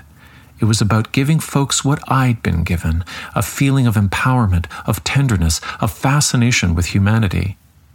I offer practices to reorient us to what matters, to our dignity, our integrity, and our willingness to remember how human we are when we falter, to give ourselves grace when we make mistakes. So, to the folks who choose to share negativity, hi again. I'll always be here if you'd like to talk. I'm sorry if I've hurt you. I wish I could say directly to your face how sorry I am for any pain I've caused. Please know that any pain I've caused was never intended. I own it and apologize. I've always tried my best to offer the tools and practices that were effective for me, but those tools and ways aren't for everyone. And I'm not for everyone. And at almost 51, I'm okay with that. And to the folks who choose to add to the banter with more negativity, may you be happy. May you be well. May you be safe. May you live with ease. Now, Brower says the focus of the generalized negativity she gets is related to her MLM sales. She writes, their complaints are mostly that I sold out. I started working for other companies and doing things other than yoga so I could make money to raise my child. Well, firstly, that's not what Tatum's letter is about at all. But even if it was, this is probably Brower's weakest possible defense because it sounds like it's written directly by the doTERRA PR department. Of all of the behaviors reported here, the one that is most objectively questionable is being boss lady at the top of an MLM downline because the research and numbers don't lie. MLMs are predatory scams, and anyone who says otherwise is probably highly motivated. So, in response to Tatum's letter, which basically says, You emotionally and financially exploited a younger woman for the benefit of your brand, Brower hauls out a defense of predatory capitalism. Later that same day, Brower posts an IG Live that is just over 30 minutes long, and there's two parts to it, and it's really interesting. The two parts are basically paraphrased. Number one, here I am supporting women yoga authors, and here are some nice quotes from their new books. And number two, Tatum, you should have come to me in private. I would never try to ruin anyone like this. And what I saw in your letter was the same wounded little girl I knew years ago, and nothing has changed. Again, I'm paraphrasing. With part one, Brower establishes women's empowerment credibility, but with part two, she dismisses a woman who is a former student with grievances. Now, Brower's first choice for book promotion in this Instagram Live is super interesting and shows just how intricate and historically charged this landscape can be. She's reading from a new book by Judith Lasater, who she calls one of her dearest teachers. Lasater is a matriarch of the American yoga world and also one of BKS Iyengar's most successful students. Do you remember him from chapter one? There's a kind of yoga halo around Lasater. She's traditional, but also facing forward. She spoke out against Manouso Manos in the 1990s when his sexual abuse came to light, but then she never really criticized Iyengar for giving him his job back. And she never openly acknowledged that Iyengar himself was a physical abuser. But it's also yoga world gospel that she took the best of what Iyengar had to offer and softened it for the women's wellness market. She's the main innovator of restorative yoga, if you've heard of that. So she has maintained a strong connection to Iyengar, as did John Friend. But she has also built her brand on progressing beyond the old school while never really criticizing it. So, if there was a better senior female yoga influencer for Brower to tie her star to in a moment of crisis, I don't know who it would be. And then get this Brower introduces the book by announcing that she'll be co leading an upcoming retreat with Lasater on nonviolent communication, which Lasater has actually written a book in. Here's the passage from Lasater's book that Brower reads. Our students belong to themselves. Every teacher will have students who come once, never again. Let go of them. Every teacher will have students who come for decades and then suddenly have the urge to leave your classes and study with another teacher, perhaps even study a completely different style than you teach. Let go of them. Remember, we are the bucket and not the water. Gracefully send them on, our, on their way with love. That is the healthiest and most evolved response. Notice a ripple if it comes of disappointment or jealousy. Note any thoughts that tell you in some way their departure is your failing. These students have gotten what they need from you and may be off to become teachers themselves and thus your colleague, or they may simply disappear without a trace. I really got to hand it to Brower here because what a smashing quote to use at the front end of addressing a call out. It sounds super poetic, but also super avoidant. And it shows how deftly the quasi Buddhist language of non attachment can be mobilized during an accountability challenge. Everything is impermanent. If we could only understand this, how would any of us hold grievances? Isn't that the true teaching? So, Brower goes on to promo several other books, all by women, and for me, the other standout is Embrace Yoga's Roots by Susanna Barkataki. Now, full disclosure, I haven't met Susanna in person, but we know each other from some remote work that we've shared, and I appreciate how she addresses issues of decolonization in yoga. Her content is accessible, it's forward thinking, but in a world in which there are a lot of white charismatics trying to figure out how to brand wash, I'm afraid her work is also vulnerable to co optation. Here's Brower. I will actually be uh, doing a, an event with her in late October. I think it's the 26th. I want to say I'm helping on her book tour. One of the most important books of this year. Here we sort of take ownership of our role in diluting the practices. We honor the source of the practices. I'm thinking about Yoga Gives Back right now I'm also thinking about Give Back Yoga right now to organizations with which I'm affiliated. Um, I find it's a very important thing to be very direct and honest with myself, and I'll address uh, sort of the current events toward the end of this live. I want to really focus on the teachers and their and their work here. Um, where and one of her reflection questions, I'm on page 119. Once again, embrace yoga's roots where in your life and practice are you more of a bystander? Where are you more of an ally? And where are you more of an accomplice? It's an interesting question to ask as a yoga teacher because there's uh, no shortage of temptation to just perform and, and pretend. Um, but but how do we put our money where our mouths are? How do we put our practices where our mouths are? How do we make sure that we're actually truly honoring the medicine that yoga is in our lives? What stands out here is that Barkataki's language of bystander, ally, and accomplice specifically refers to what people are prone to do according to their privilege when there's an injustice to be addressed. This live stream is ostensibly Brower's response to the open letter, and she is elevating the language of restorative justice from the work of a BIPOC writer in a way that I believe distracts from her precise situation. It's dizzying. So I sent Susanna two questions by email I wrote, Your formulation of bystander ally accomplice is rooted in decolonization discourse and a critique of capitalism. Given that Brower probably makes a million plus per year as a rep for an exploitative MLM, do you feel she's understanding your book? Or is she co opting? Or is she tokenizing? And then the second question was she mentions that she'll be supporting a book event with you on October 26th. Is that something you'll be going through with given the circumstances?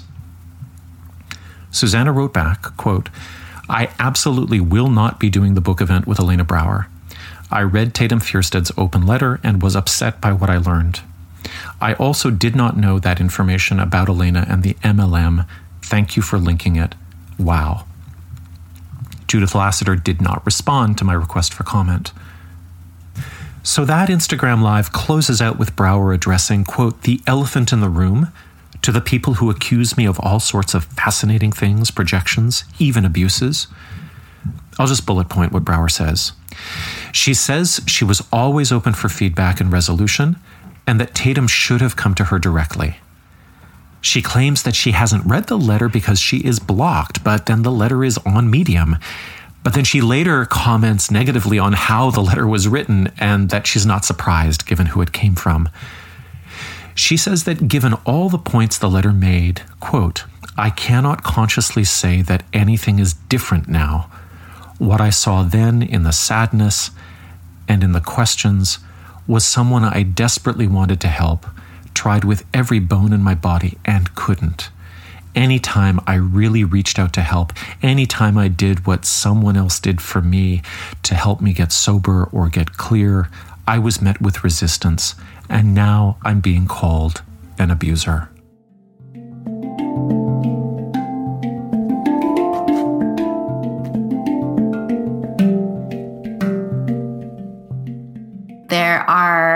I guess, three things that allowed me to come forward.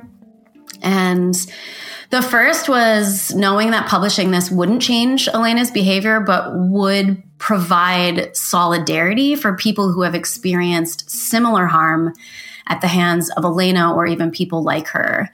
And that's a solidarity that I know that I've craved for the last five years. So I imagine that other folks were also looking for that sort of connection. And I wanted to open the door to that. That's Tatum Fjerstad. I'll close out this report with some reflections from her. Um, secondly, I've been learning a lot um, about how white cisgender women are the gatekeepers of the patriarchy and how we protect it to serve our own best interests. And I really want to stop doing that. And after trying multiple times to say something to Elena privately, I felt like by not saying anything publicly, I was continuing to protect and enable another harm causing white woman. And I didn't, I didn't want to do that anymore. Um, and finally, I've needed a lot of therapy to get to this place. Telling the truth with clear boundaries and a clear goal, as I stated in the letter, was not something I could do before I understood why I was attracted to someone like her. Why did I stay in that relationship as long as I did? And why, even years later, when her name gets mentioned, why do I have this visceral negative response? And thanks to my licensed therapists, I have a lot of clarity and self compassion and tenderness towards the woman I was and how I ended up in that situation. And I'm, I feel like I'm able to clearly articulate that um, in the letter and I'm proud of what I did. I wanted to circle back to Tatum's second reason for publishing her letter. She talked about how white women were gatekeepers of the patriarchy. And I wanted to know with the yoga industry now led and consumed by 80% women, and with coaching outfits like Handel that are founded and primarily led by women, how did she understand patriarchy as being a driving force? She explained that it wasn't about gender, but domination, about hierarchies of power and leaders not being accountable or interested in sharing power. And that when women engage in these old dynamics, it's just more of the same. And she said that this was something familiar to her from the past. I learned firsthand that it's a lot like the fundamentalist Baptist church I went to as a child. The the framework of the MLM, the life coaching sort of shame-based leadership that exists within those, it's it's this it's the same. And that's why I was drawn to it. I mean, I thought I was doing something else when I first found these things because it was yoga, because it was um, all masked with this like we are all one stuff that needs to be talked about more. And I I had this sense of you're either fully in or in Elena's case, in Elena's case, you're pretending that you are and lying about it for the benefits of her posting about your work, or you're an outcast. It feels like middle school. In order to be a part of the cool girl group, I have to betray myself, my intuition. I have to give up my lunch money and pretend that things like science, confirmation bias, and late stage capitalism aren't real. At the top of the episode, I offered the opinion that the main subject here really wasn't Elena Brower or crappy pseudo business relationships. Brower didn't create the charisma based yoga industry that she excelled in. She didn't dream up Handel coaching or distill doTERRA oils. She doesn't make the little bottles or the labels. And she may not to this day see anything wrong with these economies, especially if she feels her intentions are good. Brower applied her considerable aesthetic and performative skills to what she found, and she made it all look better, feel better, and sell bigger. And who wouldn't want to do that with their skills? And really, in a boundaryless, sleepless world of quickly fragmenting relationships, a decline in institutional credibility, and an explosion of seemingly endless alternative possibilities, is it that surprising that a confident person would come to believe that they had special insights into psychology and spirituality? Or that they could solve a stranger's problems in six months or even a Zoom call. And worse, what if they were roped into monetizing that confidence? And what would happen if no one ever said, hey, slow down, until they got an open letter? What would happen, I think, is what happens all the time they would coast, they would surf, they would assess the social and financial rewards coming their way as signs of grace. In that terrible Zoom call, Brower says a very wise thing, although for dodgy reasons. Please know that you didn't make this up, Brower says. It was modeled for you. There's nobody to blame. There's only you evolving it. You heal all the generations that have come before you. You heal your children going forward into the future. That sounds good. The question is how?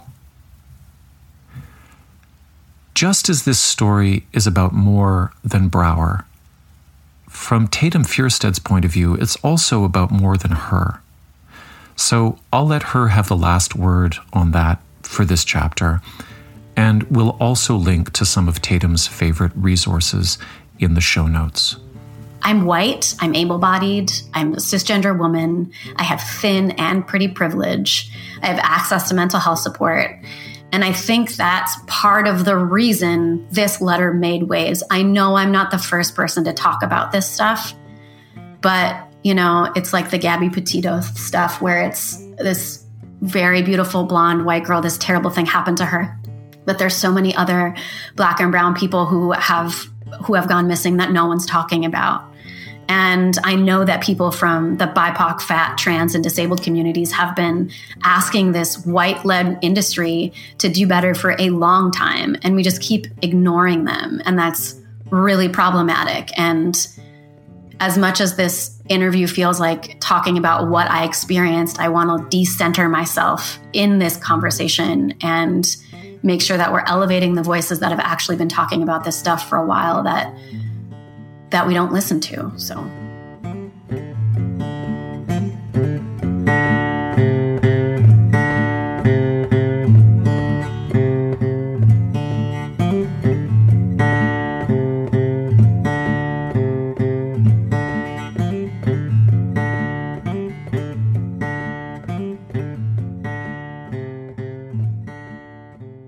So I'd really like to thank Tatum Fjerstad and Liz Fullen and Dr. Natalia Petrzela for their interviews and also uh, to all of the sources who talked to me for this reporting.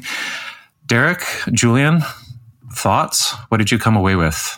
Well, it's it's a huge topic, and and I want to just say good work, Matthew. You know, for this week, I've been learning more about MLMs, and I've shared a little bit about that on social media and the intersection with wellness. Um, when you've got this intersection between charismatic influence via yoga and then amplified by social media outreach in these times, then colliding with the abundance script of boss babe coaching culture that links self worth and empowerment to entrepreneurial wealth.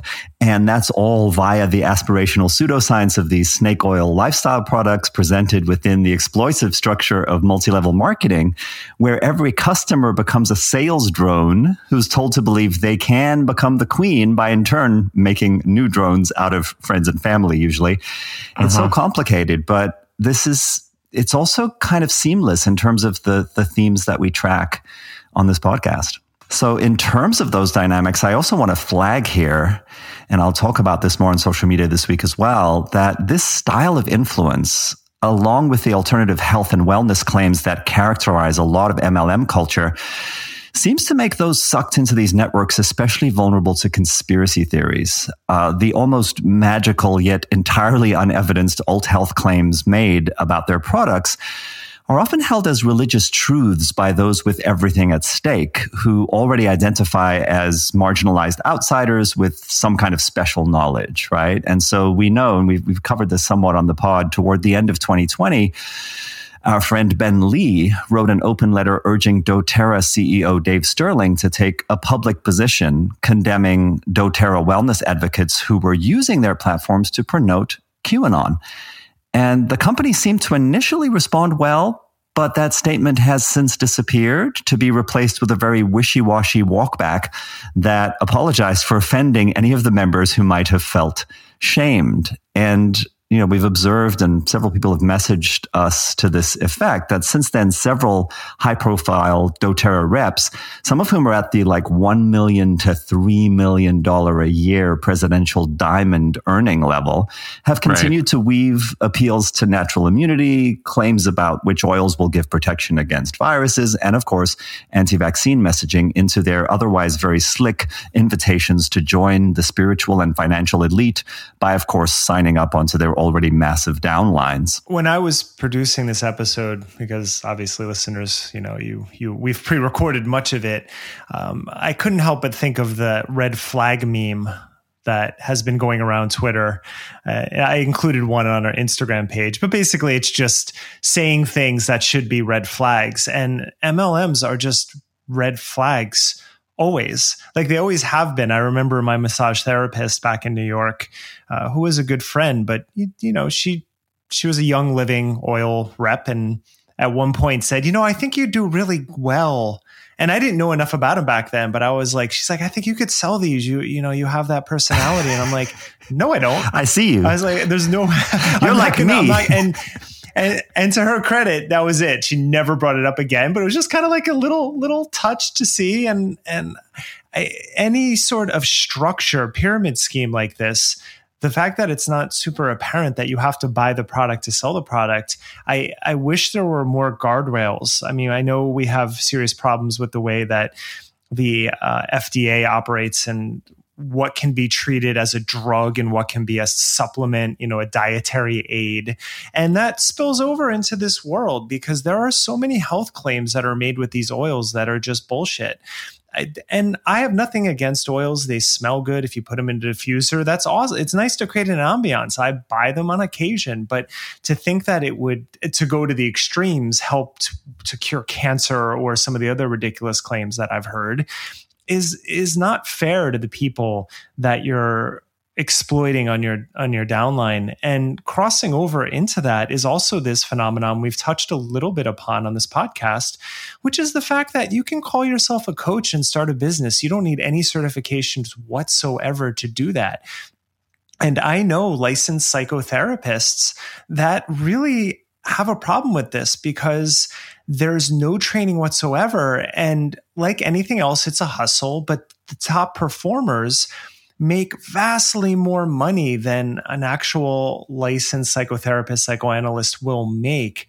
And they have net, they don't necessarily have any experience with actually helping people. And as you heard in this episode, it, it can be very dangerous to people. That moment when there was the well, you're going to meditate the right way now. Um, no fucking around. But that, yeah, that that is so. If anyone ever said that to me, I I would have hung up at that moment. And it's just really, really. It was so troublesome hearing so much of this episode, but I'm really glad you tackled it. And so thank you for that. Yeah. Well, thanks, Derek. I mean, I wanted to say about that particular moment that listening through that call, I think there are a number of points in which many listeners would say, "Oh, that would be it for me," or "I would I would hang up." But I actually think that there's a type of coaching that relies upon uh, generating a kind of freeze response. Um, because it's not about dialogue at all, actually. It's about confrontation and it's about shock and awe. And um, there's just this clear sort of dominance structure to it that the person on the receiving end, you know, is, is, it, you know, can, can really be paralyzed. And so, yeah, I think there's something about the method itself that that is like it's not going to let you hang up. That's part of the that's part of the hook. Let me be fair with that statement. I want to clarify because I can say that in hindsight, uh, you know, not being involved. But if I was in the moment, who knows what I would have done? Yeah. So I want I want to be fair because I have been in power dynamics like that before, where I have been more open to manipulation in, in that sort of environment. Uh, I think maybe now I'd do a little better with it, but you can never tell until you're in the moment. And I, I'm just glad that that person was able to record and had the foresight to do that. Yeah, I want to just say too, along the lines of what you were saying, Derek, that you know the lack of the lack of training as opposed to uh, a psychotherapist. Um, actually, they've had lots and lots of training, and I know there there are plenty of coaches operating in good faith who are who are nice person, nice people, and and try to be ethical, but a lot of the coaching programs that I've looked over and that I've heard about, uh, there's plenty of training in how to sell and how to enroll people and how to do almost like that cold reading, this kind of form of psychological cold reading, where you you almost have scripted responses to objections and to attempts to uh, to take the process elsewhere or to say actually no, what you're this is not what I want, right? Well, that's a va- yeah, val- very valid point there because I do know that some coaches have taken training. I was just trying to make the point that you don't actually have to. Gotcha. You can just start a coaching service and go and try to sell yourself without anything. Now, having those certificates adds some shine to it, some authenticity that you can then show to clients saying you've done it, but it's not actually a requirement. I mean, my, my tendency here in closing is, is always going to be to, to come back around to the underlying philosophical positions that manifest this reality, so to speak. I mean, I feel like the, the yoga and wellness space over time has more and more become characterized by these soundbite shortcuts, you know, that are based more on exploiting people's needs and fears than any actual contemplative inquiry camaraderie that holds our humanity with a kind of compassion and respect for the, the difficulty of, you know, what really goes on in many people's inner worlds. Uh, and this dovetails perfectly with the persuasive sales psychology that has evolved along with the internet into ever more virulent strains. Uh, the sound bites will say things like, you create your own reality instead of something more complex, like we're each shaped within a context of genetic, familial, social, and political factors. Or stop acting like a victim and you'll be empowered and abundant, just like that, right? Instead of a more compassionate recognition that actually victimization is very real and it affects us in ways that are difficult and unglamorous to disentangle. Oh, for sure. Yeah. Right. And that real inner work doesn't actually have a direct causal relationship to financial status, right? that you're you're gonna be wealthy and empowered and beautiful if you uh, if you like you know do this very quick superficial technique that supposedly clears your energy blocks, right? So th- because there's a way of using these aspirational promises to keep enrolling people deeper into a sales funnel by always identifying the sense of lack or anxiety in the customer instead of the product, the next step in finally becoming whole and getting everything you want within an alluring community with an all-knowing leader at the top of it is it's always just a frictionless click away via very well-crafted branding. And in the end, it's not actually that complicated because if the premise is that the, the power to overcome all of your life's difficulties is already within you, then you're always to blame for the course, the training, the entrepreneurial grift not delivering. But hey, not to worry because this next opportunity I have to sell you is going to change everything. It's actually incredibly smart. It's like a completely self sealing system. Yeah. So I think in terms of some kind of moral to the story, uh, it's it's just that these oversimplified sound bites that do the work of blurring all of these categories that we've been talking about within the presentation of a totalizing lifestyle transformation. That's the answer to all your problems. That's the enormous red flag. And it would be, you know, my wish, my hope that somehow uh, people entering the wellness space would be educated to recognize that red flag right away. But it's an uphill battle because in a lot of ways the industry is built on and made lucrative by precisely these manipulative tactics. Well, I want to thank you both for um, bringing a broad lens to the end here. Uh, because as I've said a number of times during the reporting, you know, this is much bigger than the characters involved. Uh, but there is one specific thing that I think we can say about behaviors, not about the personal behavior of Elena Brower, uh, which we'll never really know the truth about. Um, and so imagining who she might become in the world or how she might act differently, uh, if that's what she should do or if that's what she can do, it's all very vague and idealistic. But I do think the one thing that a person in her position can do if she wants to make the world a better place is to stop being an upline overlord for an MLM. Um, this is not something that requires therapy. Uh, you don't have to like figure out where everything went wrong. You don't have to make amends. In fact, uh, you know, Tatum Fjerstad in her letter is really clear about what she doesn't need, which is she doesn't need an apology or any kind of sort of closure. She wants to describe an experience and make people aware of its possibility. Um, yeah. So so to to turn away from the the a toxic business structure is not psychologically complex. It's not interpersonally taxing. You might lose some money, uh, but compared, I think, with the the soul searching that um, might really be in store, I think that's a low cost and it's undeniably the right thing to do. Um, in my research, I found the doTERRA policy manual, uh, and um, I read through it, and I found a section called "Transfer of Distributorship Position" because I was wondering, like, well, what's the exit plan here? Like, how do people get out of this? What happens when they die? Um, and there's a yeah so there's a section 21b that uh, talks about how the position within the organization can be sold it can be gifted it can be bequeathed to uh, anyone else with the written permission of the company now, the transferee would secure that position and all of its income. And I was just thinking about all of the people who could use the passive income of the double presidential diamond position to actually fund and stabilize an in real life social justice project.